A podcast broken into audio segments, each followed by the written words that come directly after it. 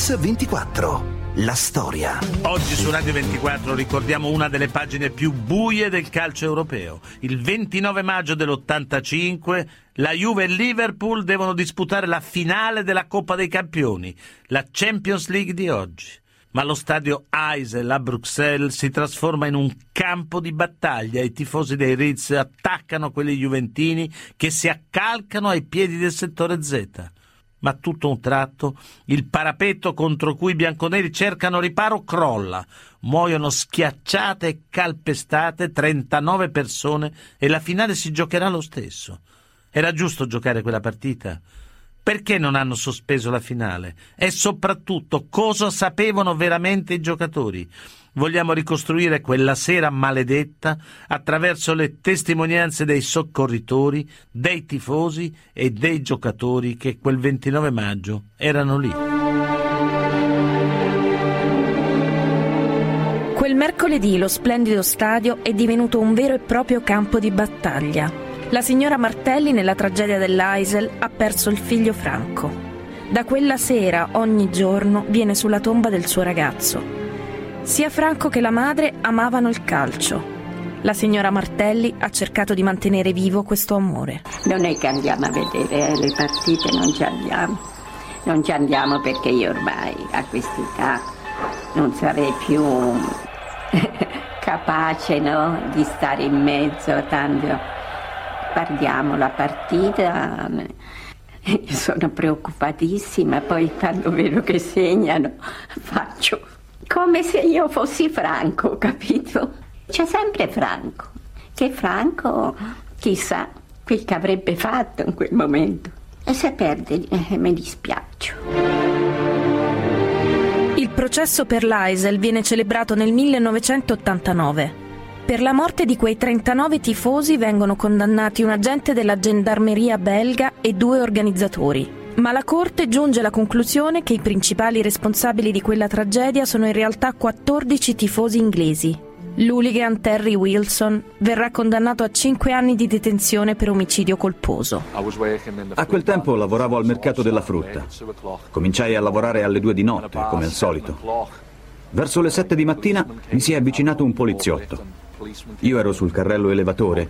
Mi ha chiesto, lei è Terry Wilson? E io ho risposto di sì. Allora mi ha detto, lei è in arresto per l'omicidio colposo di Mario Ronci e altre 38 persone. Francamente mi sono messo a ridere. Avrei voluto dirgli, ma non dica sciocchezze. Omicidio colposo. Io non ho fatto che correre, dare qualche pugno e aiutare i nostri tifosi. E questo sarebbe omicidio colposo? Nello stadio Eisel sono morte 39 persone. Tra le vittime anche due postini, due cuochi, tre medici, quattro studenti, un meccanico, un soldato, uno scolaro, un cameriere, un bidello, un contadino, un tassista, diversi negozianti, un fotografo di moda e un agronomo. Molti di loro erano tifosi della Juventus. Così la testimonianza del vice capo della polizia inglese che ha scortato la squadra del Liverpool a Bruxelles. A quell'epoca ero vice capo della polizia. Il mio compito era assicurarmi che in occasione di tutti gli incontri di calcio europei le informazioni sulla sicurezza venissero comunicate alle forze di polizia, ai consolati e alle altre istituzioni competenti. Francamente non pensavo che potesse succedere qualcosa. Tutti i passeggeri saliti alla stazione di Liverpool erano stati perquisiti e sui treni e sulle navi era stata proibita la vendita di alcolici. Certo i tifosi non la presero bene, però poi si rassegnarono all'idea di restare sobri. La nostra giurisdizione si è fermata all'attracco della nave in Belgio. A quel punto anche noi siamo diventati semplici cittadini. Ci siamo tolti le uniformi, le abbiamo messe in valigia e abbiamo proseguito il viaggio su treni speciali in abiti civili.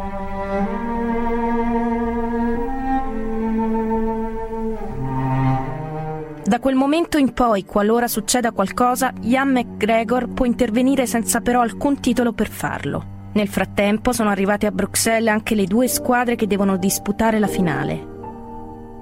Fino al 1985 la Juventus non si era mai aggiudicata la Coppa dei Campioni. Sentiamo Giampiero Boniperti, presidente onorario della Juventus. Abbiamo vinto due o tre volte la Coppa UEFA, la Coppa delle Coppe, però quella ci mancava nella nostra vita di società, insomma, nel nostro curriculum del, del sportivo della società, di, di Juventus.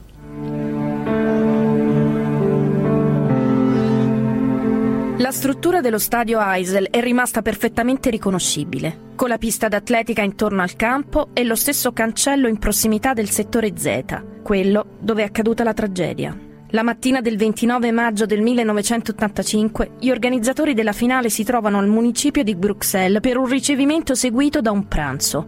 Questa la testimonianza di uno di loro, Kate Cooper. Lavorai allo stadio per tutta la mattinata e riuscii ad arrivare al ricevimento solo verso mezzogiorno. Era normale che per una finale di Coppa intervenissero i pezzi grossi dell'UEFA, il comitato organizzatore, le personalità cittadine. La maggior parte di quelle persone non era lì per lavoro, alcuni certamente, ma molti erano arrivati solo per la partita. Insomma, era una situazione piacevole, c'era una bella atmosfera e tutto sembrava andare bene.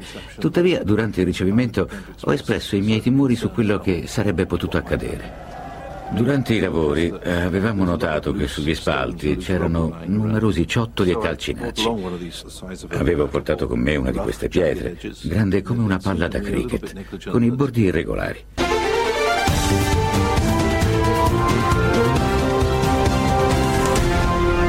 Mix 24. La storia. Rieccoci su Radio 24, quella che raccontiamo oggi è la storia di un dramma inaspettato, l'incubo dell'Aisel un incontro degenerato in violenza e morte. Quello che stanno vivendo le tifoserie il 29 maggio dell'85 è uno splendido pomeriggio di sole in una bella città aspettando la finalissima, ma nessuno sospetta cosa sarebbe accaduto da lì a qualche ora. Per me è importante che la gente sappia cosa è realmente accaduto quella sera. Questa intervista è un'opportunità per dire la verità. Noi siamo andati allo stadio per sostenere la nostra squadra e seguire una partita di calcio. Prima degli incidenti avevamo avuto una giornata fantastica. Per i tifosi italiani è stato riservato il settore sud. I tifosi inglesi invece occupano gli spalti nel settore nord. Alla loro destra, separato da una fragile recinzione, c'è un settore riservato agli spettatori neutrali. L'ingresso allo stadio è un momento alquanto caotico. I tifosi di entrambe le parti cercano di entrare in tutti i modi possibili. Questi i ricordi dei testimoni. C'erano per terra i ciotoli, tutta, tutta terra nera, sabbia, era proprio fatiscente questo stadio. Però dopo, presi dall'euforia, siamo rimasti abbiamo cominciato un pochino a discutere per dove prendere la posizione. Chi voleva andare più in basso, chi come me invece voleva stare più in alto perché lo spazio era più aperto. Dopo due o tre minuti mi hanno seguito anche tutti gli altri, sono, sono venuti tutti nella mia posizione. È stata per inciso la nostra salvezza. Lo stadio Eisel si riempie rapidamente di tifosi del Liverpool e soprattutto della Juventus che sembrano la presenza dominante. Alla tragedia manca meno di un'ora. Così Stefano Tacconi, portiere della Juventus. Noi eravamo talmente sicuri di vincere questa partita che, ci sentivamo forti, una squadra forte, che sapevamo di avere di fronte una squadra che era sicuramente una delle più forti del mondo. Però sapevamo che veniva anche da una fine di un ciclo noi lo cominciavamo noi. Mentre i giocatori escono dal campo, iniziano i primi problemi lungo la recinzione tra i tifosi del Liverpool e il settore Z. Sono le 18.30. Terry Wilson ha sempre sostenuto di essere stato provocato dai tifosi italiani. Anche a distanza di tutti questi anni rimane questa la sua unica verità. Nessuno di noi ha cercato guai. Era stato tutto fantastico. Mentre stavamo cantando, però, ci siamo resi conto di quanto stava accadendo nel settore Z. C'era un ragazzino con la maglia del Liverpool, tra gli 8 e i 12 anni. Lo abbiamo visto venire schiacciato dai tifosi italiani. Allora ci infuriammo. Cosa stava succedendo? Chi si stava scontrando e perché? A quel punto la nostra prima reazione è stata di abbattere la recinzione e correre in aiuto dei nostri tifosi. Una delle due. O rimanevamo lì, lasciando che gli italiani malmenassero i tifosi del Liverpool, oppure correvamo ad aiutarli. The Liverpool fans all go over there, try and help them do something about it. Diverse ondate di tifosi del Liverpool inseguono i tifosi della Juventus nel settore Z fino all'estremità degli spalti. Altri, scappando, si riversano sulla pista d'atletica. Una festa dello sport sta per trasformarsi in un incubo. Presi dal panico, un gran numero di italiani si ammassano nell'angolo più lontano e più basso del settore Z, contro il muro, uno sull'altro. Ormai la situazione sta per precipitare. Dopo due minuti dello schiacciamento mi sono sentito scivolare, avevo scarpe da ginnastica, le stringhe, cioè l'ho sentito scivolare dai piedi proprio. Faccio un vuoto come che, sai, mi sono accorto che ero stato a piedi nudi e coi piedi non toccavo più neanche per terra. Alle 19, 31 minuti e 20 secondi i servizi di emergenza registrano per la prima volta la notizia. È crollato un muro. Ma non è stata questa la causa principale della morte. Al contrario, il crollo ha consentito di scappare ai tifosi rimasti intrappolati, ma non a quelli rimasti schiacciati sotto gli altri. I secondi sembrano ore. La polizia e la gendarmeria sono disorganizzate, il loro intervento inefficace. Fino all'ultimo ho cercato di tenere mia moglie per mano e poi mi ricordo che a un certo punto non, non la tenevo più, quindi mi sono trovato sdraiato per terra.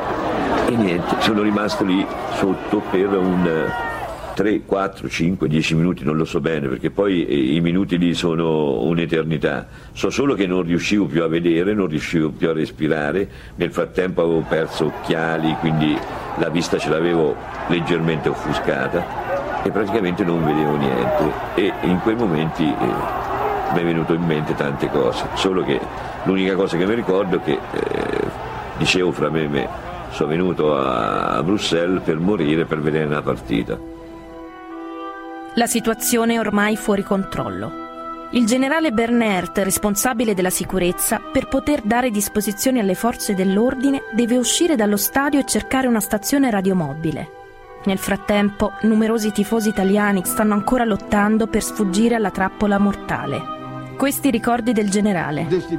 Il sindaco era accanto a me. Io cercavo di capire cosa stesse succedendo, ma soprattutto cosa fare. Pensavo, se si rendono conto di cosa è successo, come reagiranno gli italiani e gli inglesi? Ci saranno altri scontri? Per prima cosa dovevamo assicurarci che la gente rimanesse al proprio posto. Non sono sicuro, ma credo che il sindaco avesse proposto di sospendere la partita. Ho visto, c'era la televisione, dei bastoni che stavano facendo vedere delle immagini spaventose. Dico, Filippo, ma hai cambiato canale? Dico vedo un qualcosa che non è della Juventus, insomma, non è di Bruxelles, penso. Ah, salsa, figlio mio, salsa, va a vedere, si sbianca, venite, venite, venite, che è lo stadio.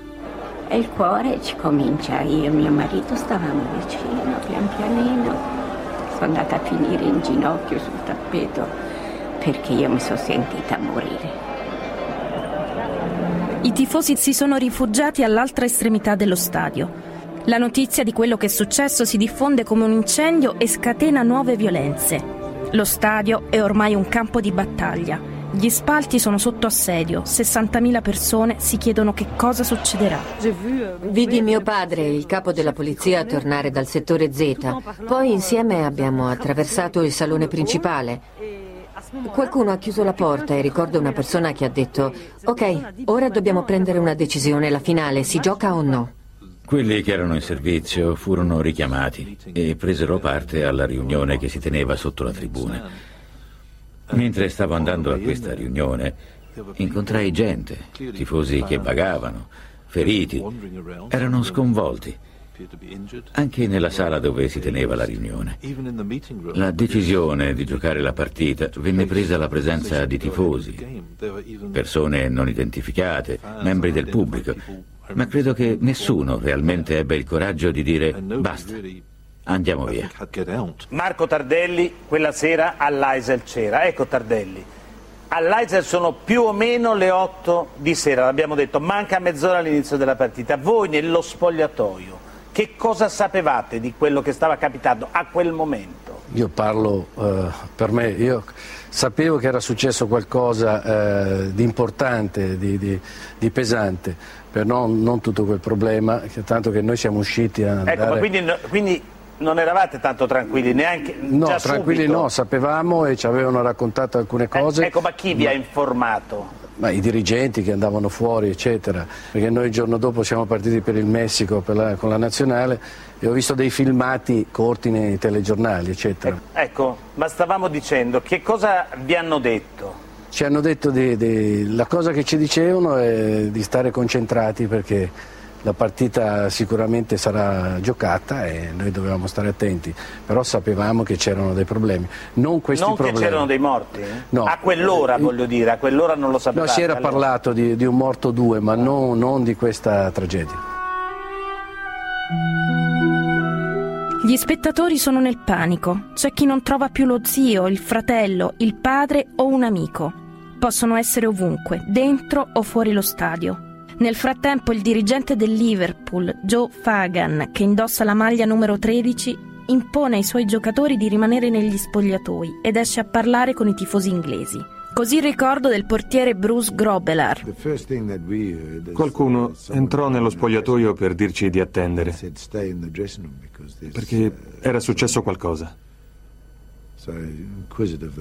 Siccome sono curioso, mi sono avvicinato alla porta e ho visto tutta quella confusione. Gente che correva e gridava, dicendo che c'erano stati dei morti.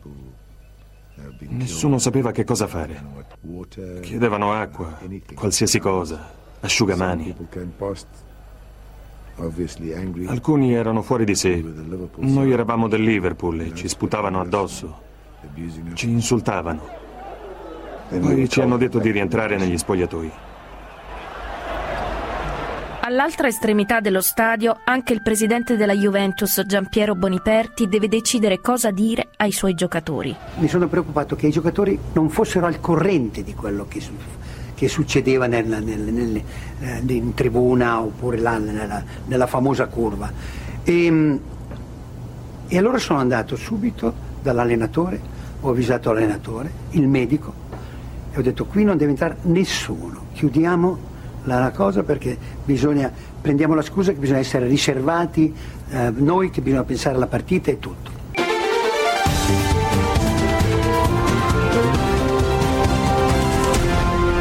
Mix 24, la storia. Rieccoci su Radio 24. Oggi raccontiamo la pagina più buia del calcio europeo. La tragedia nello stadio Eisel era il 29 maggio dell'85.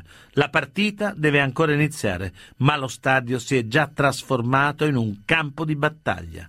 Cosa sanno i giocatori? È giusto giocare la partita? Il presidente della Juventus vuole tenere gli atleti all'oscuro della tragedia, ma il piano fallisce. Già pochi minuti dopo il crollo, negli spogliatoi della Juventus si sono riversati i tifosi fuggiti dal settore Z. I giocatori sconvolti decidono di uscire e parlare ai tifosi. Queste le testimonianze. Noi siamo usciti tutti, noi dirigenti e i giocatori, per capire cosa succedeva. Eh, venivano lì questi tifosi che avevano invaso il campo e sono arrivati lì e ce n'era uno tutto rotto, aveva il sangue così che piangeva, diceva Francesco, io mi chiamo Francesco, Francesco ci sono dei morti, è successa una tragedia. E l'altro vicino che diceva Francesco, fammi fare l'autografo, dai, vediamo, perché non si capiva bene la situazione, capito? Questo contrasto è stato terribile per me.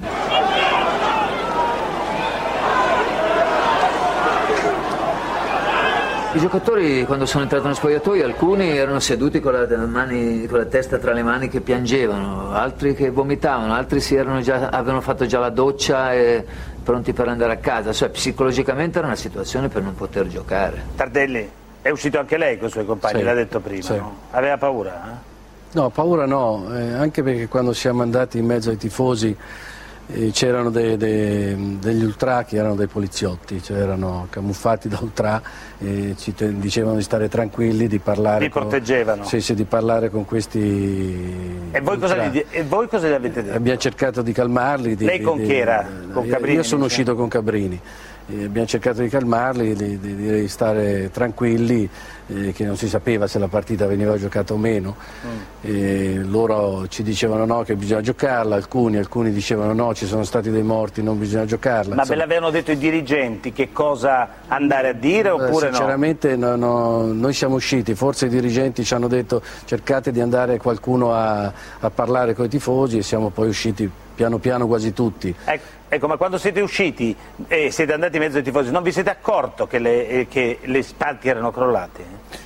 Eh, sinceramente no, no, no, mi ero accorto, ho visto che non c'era più nessuno, ma no, non ci eravamo accorti che, che, che era, era, era crollato.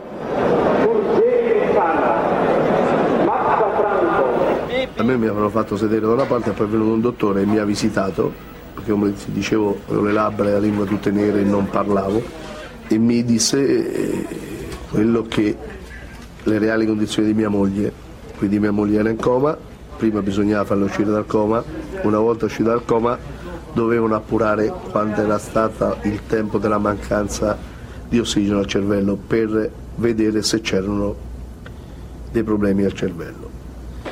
E siamo stati lì a 5 minuti poi abbiamo deciso qua ragazzi bisogna andare a avvisare qualcuno, dobbiamo far sapere a casa che, che, è successo, che è morto Domenico, che noi ci siamo ancora, cioè qua adesso dobbiamo far sapere qualcosa a casa perché ci avranno visto in televisione, penseranno il peggio. Io il coraggio non ce l'avevo per entrare. Entra mio fratello, ma lo fermano, lo fermano i gendarmi, dicono cioè nella loro lingua che non può entrare, insomma, li fanno capire. Allora lui, mio fratello, eh, inizia a spiegarci chiavi, chiavi in macchina mio fratello va dentro, prende le chiavi, non so se gli dà un bacio, quello non me lo ricordo, e esce con le chiavi. E lì andiamo verso la macchina ancora perché lì i morti li stanno caricando per portarli via all'obitorio.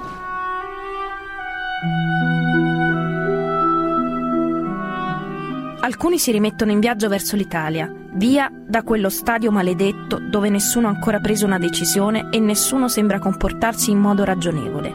Due ore dopo gli incidenti e i morti, la riunione nella sala VIP continua. Le parole del generale Bernard. Improvvisamente il ministro italiano, De Michelis, con voce ferma in francese disse Ma chi è che comanda qui? Chi è il responsabile? Calò un silenzio generale. Il sindaco accanto a me si girò e mi indicò dicendo lui, il generale. E io ho detto subito, la partita si deve giocare. Poi ho aggiunto, prima però mi dovete dare il tempo necessario per far arrivare altre forze di polizia. Risposero che andava bene. E così la partita è stata giocata.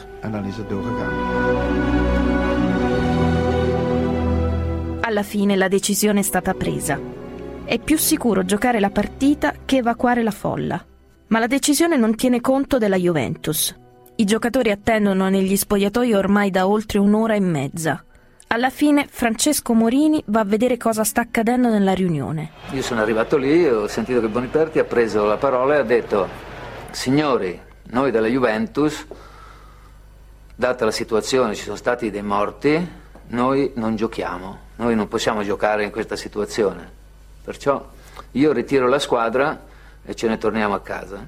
Ma in una situazione del genere l'istinto viene a dire ma non giochiamo, rimandiamo, vediamo, perché poi sai, sono tutte cose difficili da prendere la, la decisione. No? E Boniperti, presidente, ha detto va bene, se voi volete così noi giochiamo. Ha detto ma la partita è valida, il punteggio insomma, è valido tutto. Allora c'erano anche quelli del Liverpool e hanno detto se noi giochiamo, noi vogliamo giocare per il risultato vero. E quelli dell'UEFA hanno detto sì, il risultato che viene fuori è valido. Insomma, vi hanno obbligato a giocare? Beh, per forza, in realtà anch'io avrei pensato la stessa cosa, che evacuare tutta quella gente sarebbe stato veramente un dramma e forse ci sarebbero stati anche dei morti peggio. in più. E lei non ha pensato quindi di rifiutarsi di giocare? Era impossibile rifiutarsi di giocare, quando era stato deciso di giocare no, non ci potevamo rifiutare. Cioè non si può fare? No. È vero che c'erano dei giocatori che avevano già fatto la doccia, ah. però... Chi aveva già fatto la doccia? Io credo che Platini e qualcun altro erano già sotto la doccia per, per, perché non, nessuno aveva voglia di giocarla quella partita, era abbastanza normale, ma però bisognava giocarla. Nessuno ha detto io non gioco? Non si poteva come ci poteva dire io non gioco? Quando hanno deciso di, di, eh, di- Giocarla, che la partita era, era valida, valida, certo. era anche irrispettoso verso i nostri tifosi non giocare la partita. Ecco, ma dopo degli anni lei non si è mai pentito di essere sceso in campo in quella partita? Noi ci siamo sempre pentiti, io non ho mai sentito eh, la Coppa dei Campioni di Bruxelles come una vittoria, eh. è stata una sconfitta per tutto il mondo del calcio e per tutto il mondo sportivo e non solo sportivo. Ore 21 e 45. Due ore e un quarto dopo la tragedia, le due squadre entrano in campo.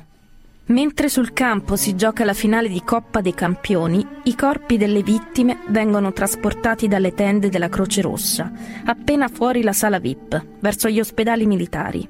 Le autorità non vogliono che i corpi delle vittime rimangano allo stadio. C'è il timore che possano scatenarsi ulteriori violenze nella notte o scontri in altre zone della città.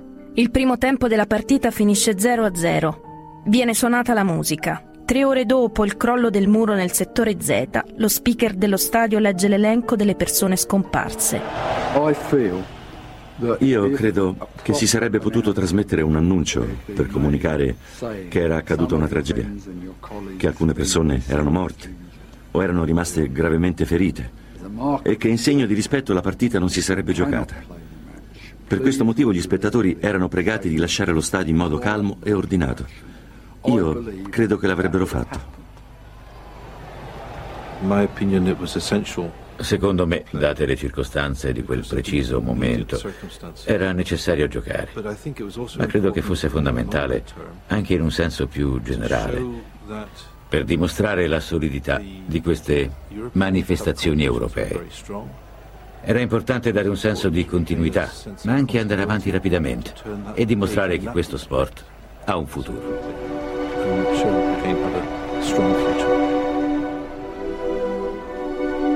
Al sedicesimo del secondo tempo il gol che decide la finale. Platini passa la palla a Boniek che subisce un fallo appena fuori dall'area. L'arbitro concede alla Juventus un rigore dubbio. Così il portiere Grobelar, Pensavo, ci siamo. Stanno cercando di fregarci con un rigore inesistente. Devo fare di tutto per impedirlo. Non è giusto. Sentivo l'adrenalina salire. Volevo assolutamente parare quel rigore. Quando Platini, uno dei migliori calciatori al mondo, ti tira contro un calcio di rigore, non c'è alternativa. O te o lui. Ma se riesci a parare un rigore di Platini, sei un eroe. non ci riesce. Quel calcio di rigore decide il risultato finale. Tre ore e mezza dopo la morte dei 39 tifosi, la Juventus batte il Liverpool 1-0. Per la prima volta nella sua storia ha vinto la Coppa dei Campioni. I tifosi della Juventus rimangono allo stadio per festeggiare la vittoria con i giocatori. Ancora Stefano Tacconi. Poi secondo me eravamo ancora sotto effetto di ipnotizzamento perché guarda il pubblico, cosa fai? Eh, Come lo puoi giudicare così? Se in quel momento andavi a intervistare i tifosi ti dicevano tutte altre cose. Ti dicevano siamo campioni d'Europa, abbiamo vinto la Coppa, siamo i migliori e poi la mattina dopo eh, perché hanno giocato? Non dovevano giocare, perché hanno festeggiato, perché non dovevano festeggiare.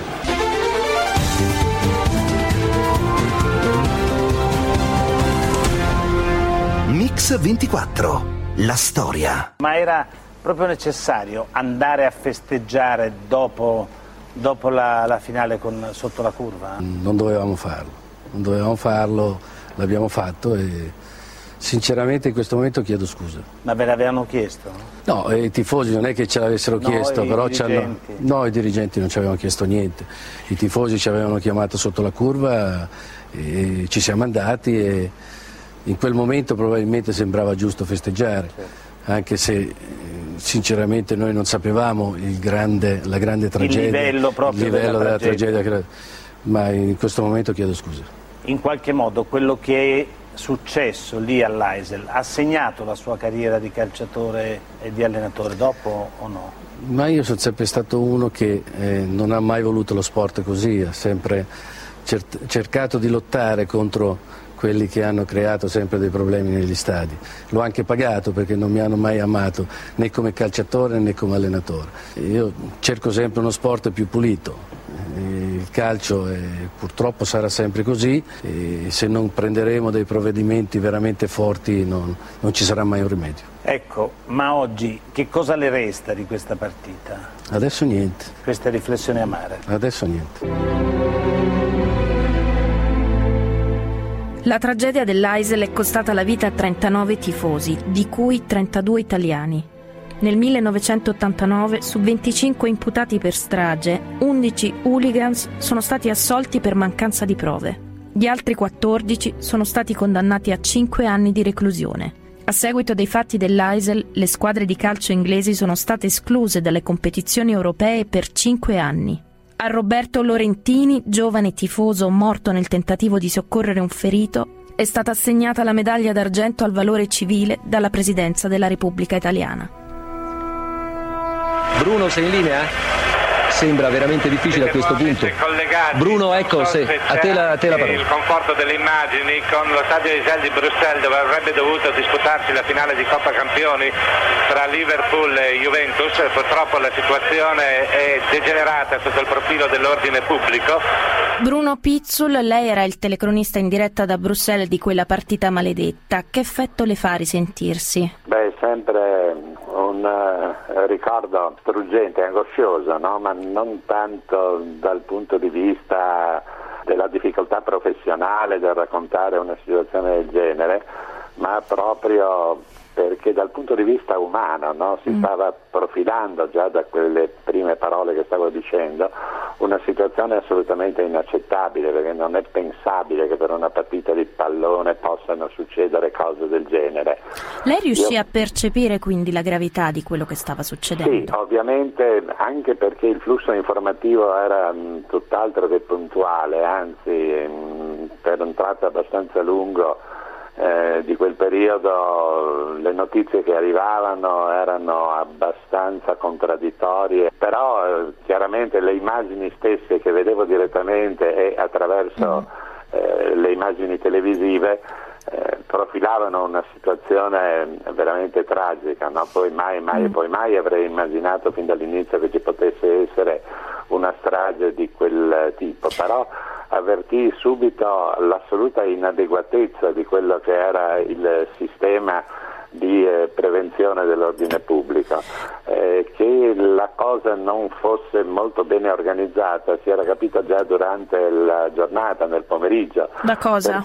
Eh, dal fatto che per la città um, giravano delle macchine con altoparlanti che invitavano anche gli spettatori che avevano il biglietto regolare di ingresso allo stadio Iselle di arrivarvi per tempo perché ehm, c'era il rischio che ci fossero molti biglietti falsi, che ci fosse mm. l'inserimento di più gente di quanto lo stadio potesse contenere. Purtroppo che poi così poi, è stato. Eh, così è stato, ma a quel punto assolutamente impreparate no? le mm. autorità belghe che hanno tentato in qualche maniera di correre ai ripari dopo che la situazione era degenerata, ma denotando una carenza organizzativa incredibile. Cosa sapevano esattamente i giocatori di quello che stava succedendo? Beh, anche i giocatori si trovavano nelle stesse condizioni mie, cioè che avvertivano che c'era qualcosa di grave che stava, stava maturando anche a loro non veniva dato così eh, un numero preciso né dei mm. morti né dei feriti e via dicendo.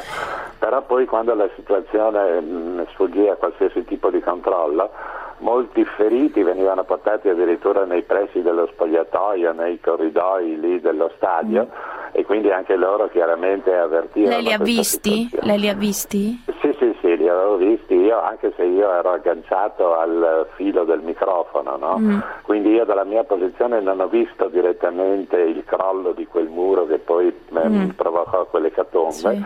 sentii un rumore sordo e mh, mm, dopodiché però eh, si avvertì immediatamente no? che la situazione era, era, era, stava diventando molto molto grave, tant'è che insomma un po' tutti avevamo la sensazione che quella partita non si dovesse e non si potesse giocare. Alla fine fu giusto giocarla? Alla, alla fine fu, fu, inevitabile giocarla perché le autorità belghe eh, compresero che se la partita non si fosse giocata eh, lo sfollamento della gente che era ovviamente inviperita per quello che era successo avrebbe comportato dei problemi di contatto fisico fra le due tifoserie mm. assolutamente incontrollabile. Insomma lo spettacolo quindi, deve sempre continuare ad ogni costo. Eh sì, purtroppo è brutto da dire, ma eh, in effetti forse quella fu una delle poche scelte doverose mm. ma giuste perché francamente non so cosa sarebbe potuto capitare se le due tifoserie fossero venute a contatto.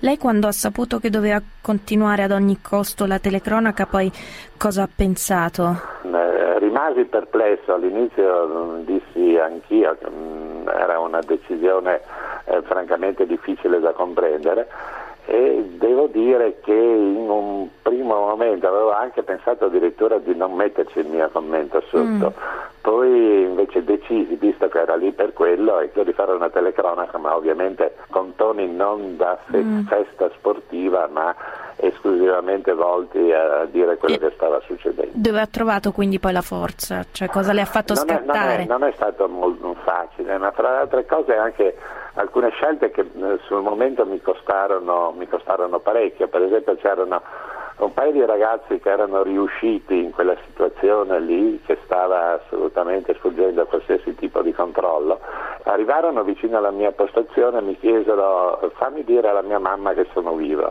mm. e io con grande fatica decisi di non farglielo dire perché immaginai che se loro due avessero rassicurato le proprie mamme, migliaia di altre mamme, parenti, amici in Italia che non avevano sentito eh, i propri figli, parenti e amici e rassicurarle sarebbero precipitate in una situazione più, ancora peggiore no? sul piano dell'incertezza. Mm. E temetti francamente poi che quei due ragazzi mi avrebbero considerato un senza cuore e via dicendo. E invece con mia grande soddisfazione furono loro poi a, a chiamarmi, a incontrarmi e dire che avevo, avevano capito le, le, motivazioni del mio. Del... Momenti Però fu, fu, una cosa che mi costò molto dal mm. punto di vista umano. Ma è paragonabile alla partita di Coppa Italia Napoli-Fiorentina? Mm, Purtroppo per il modo in cui si stava sviluppando la situazione, io francamente anche quella sera, eh, proprio perché è inevitabile per me andare col ricordo a quella tragica serata, ebbi un po' di paura che potesse degenerare in quel mm. modo lì.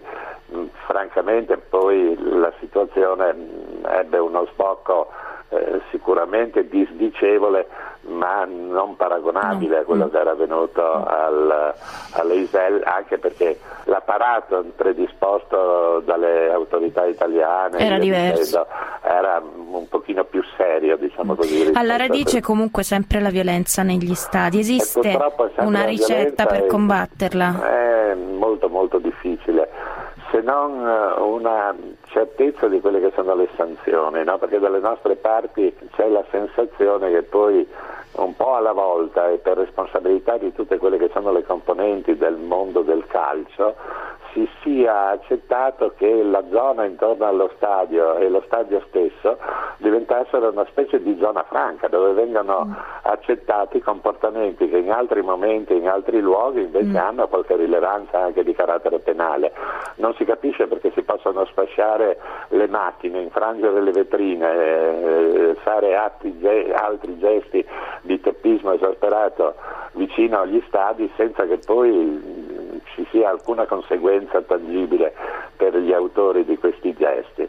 Eh, si dice che dovremmo imparare dagli inglesi che sono riusciti ad educare i loro mm. hooligans, ma anche loro non è che li abbiano educati, li hanno semplicemente spaventati, perché mm. lì quando beccano qualcuno che fa qualcosa che non deve fare lo ficcano dentro, ma sul serio, non mm. come dalle nostre parti dove c'è un'infinità di soluzioni intermedie per cui chi delinque eh, finisce per farla il più delle volte franca. È brutto da dire, meglio prevenire che intervenire successivamente, però occorre assolutamente che ci siano delle sanzioni certe e da scontare.